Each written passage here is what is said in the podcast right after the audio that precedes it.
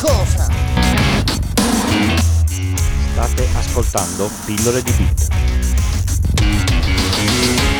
Ciao a tutti e bentornati a questa nuova puntata di Pillole di Bit. Finita l'estate, finito il caldo neanche troppo, si torna a registrare in condizioni quasi accettabili, anche se in effetti secondo me continua a fare abbastanza caldo. Ma noi andiamo avanti così. Allora, durante queste vacanze ho, ho avuto l'occasione di, di guidare un'auto ibrida visto che nel, nel, gruppo Telegram eh, che potete trovare poi sui, sui link sul, sul, sul, sito se ne è parlato ho pensato, visto che, lo, che, lo, che l'ho provata, posso darvi un po' di indicazioni tecniche su come funziona l'ibrido e un po' di feedback su come ho trovato io la, la, la questione. Quindi cominciamo subito, visto che 5 minuti sono proprio pochi, e vediamo di non perderci in chiacchiere.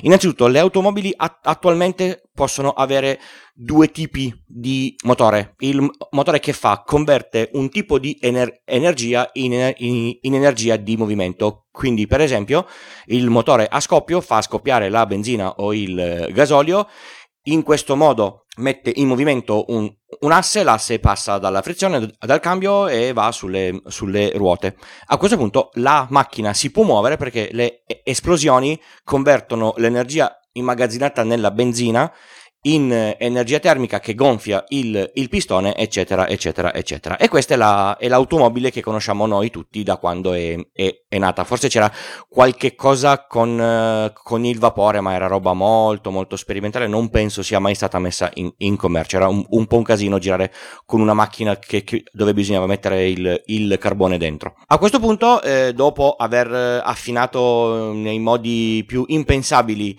il consumo, l'inquinamento, le emissioni, eccetera, a qualcuno è venuto in mente di mettere un motore elettrico sulle, sulle auto. Perché un motore elettrico?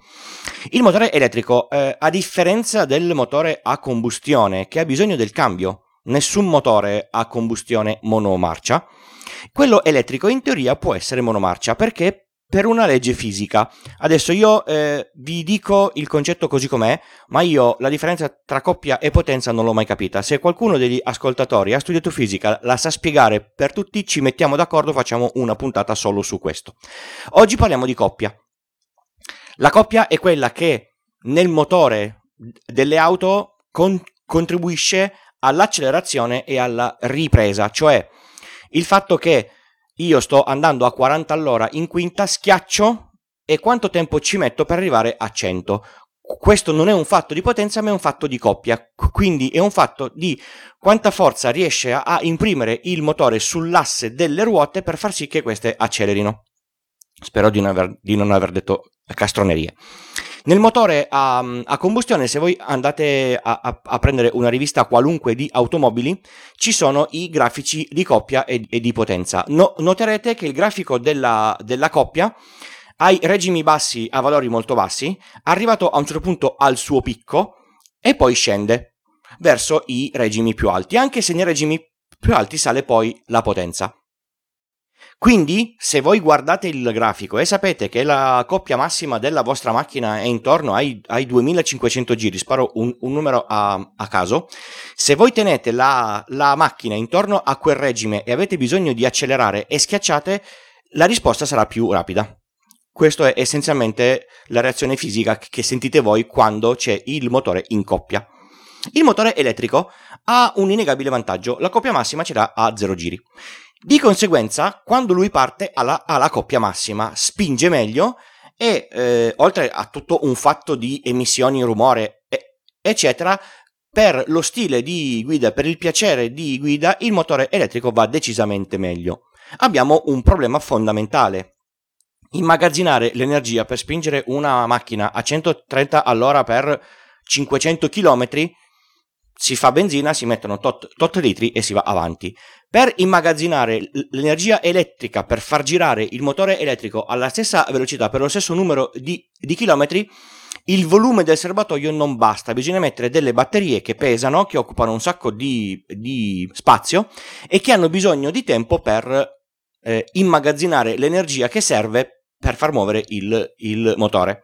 Se voi avete mai fatto caso, un pieno di benzina ci vanno 5 minuti, forse neanche. Se guardate le statistiche di una qualunque automobile elettrica, vi, vi dicono che per, nell'impianto di casa per la ricarica completa ci vanno 12 ore.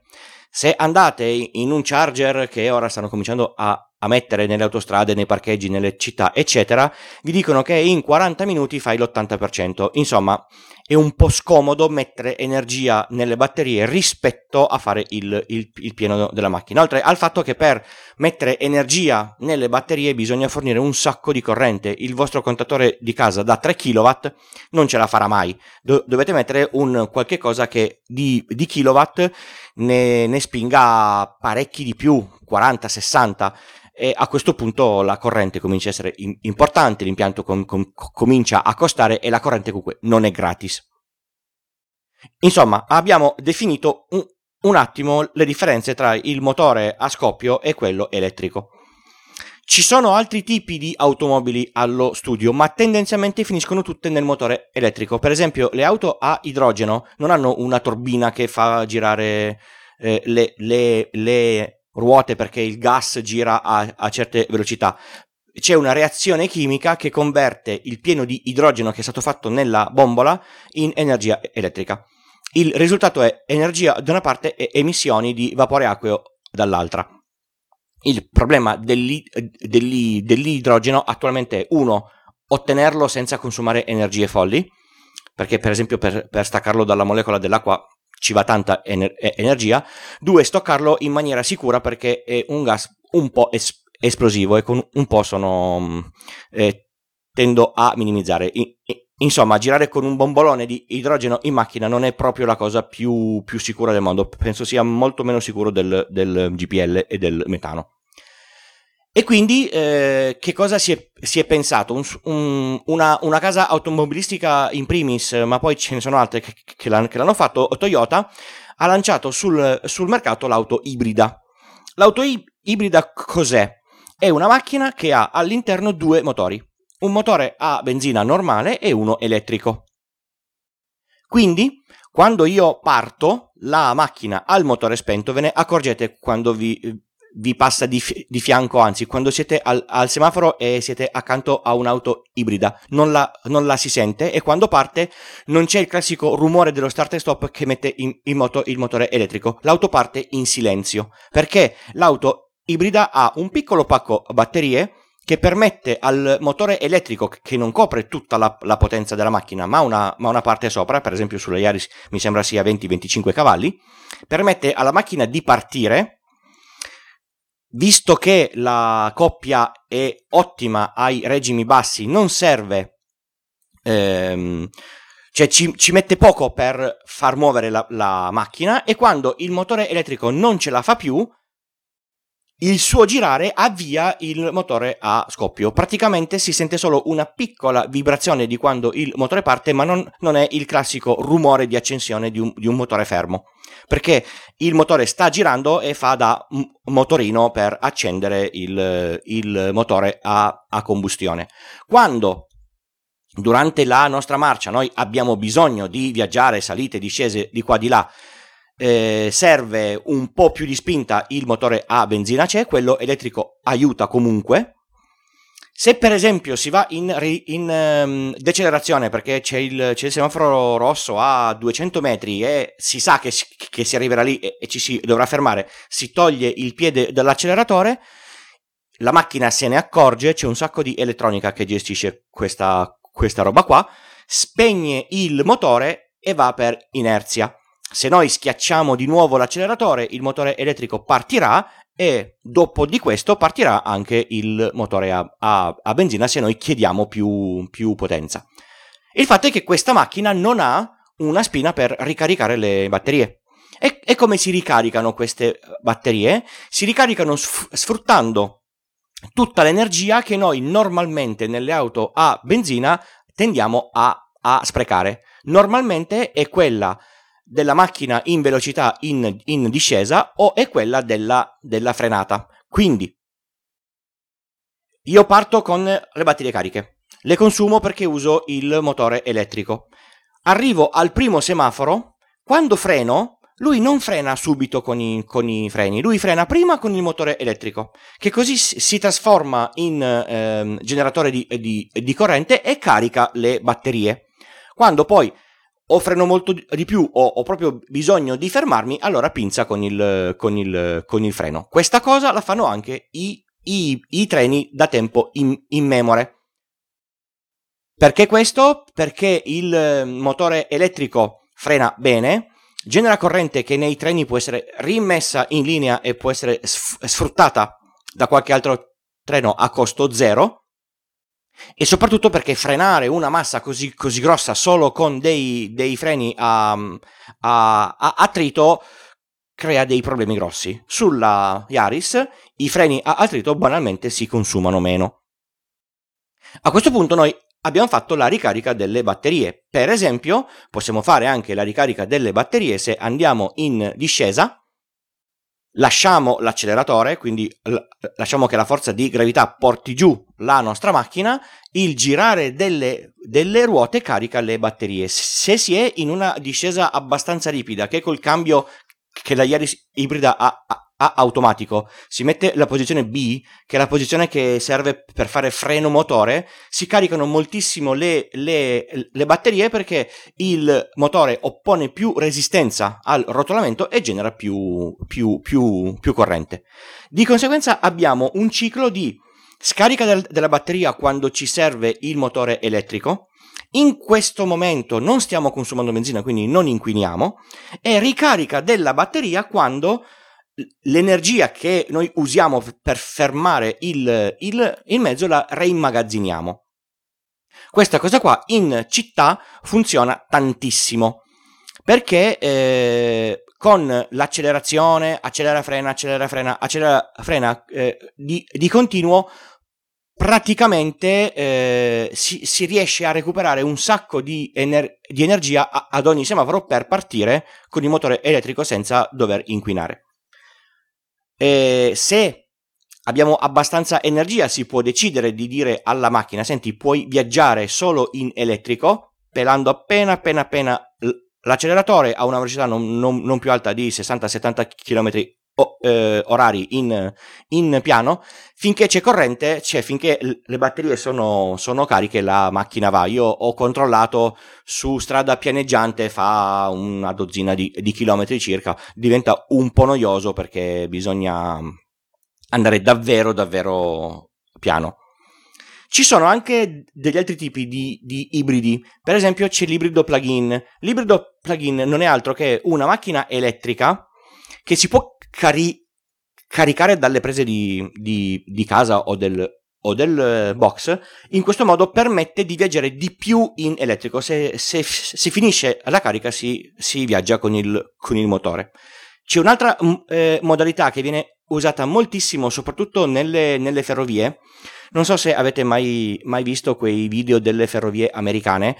I locomotori sono tutti quanti diesel, ma hanno scoperto che rende molto di più accendere il motore diesel, fargli generare corrente e applicare questa corrente sul motore elettrico della, della, della locomotiva. I, immaginate a trascinare un, un, treno che pesa centinaia di, di tonnellate con un motore diesel normale bisognerebbe cambiare marcia, cioè eh, avere un cambio da, da 60 marce. fa un po' effetto a, a Torino eh, qualche anno fa c'erano dei treni, quelli che andavano verso l'aeroporto, che erano diesel e pareva davvero di essere su un pullman perché si sentiva proprio il cambio delle marce. Su questi treni qua no, il motore è elettrico, quindi si, mm, si sfruttano le sue caratteristiche eh, di, dinamiche molto meglio del, del motore diesel e si ricarica la batteria che usa il motore elettrico con un generatore diesel.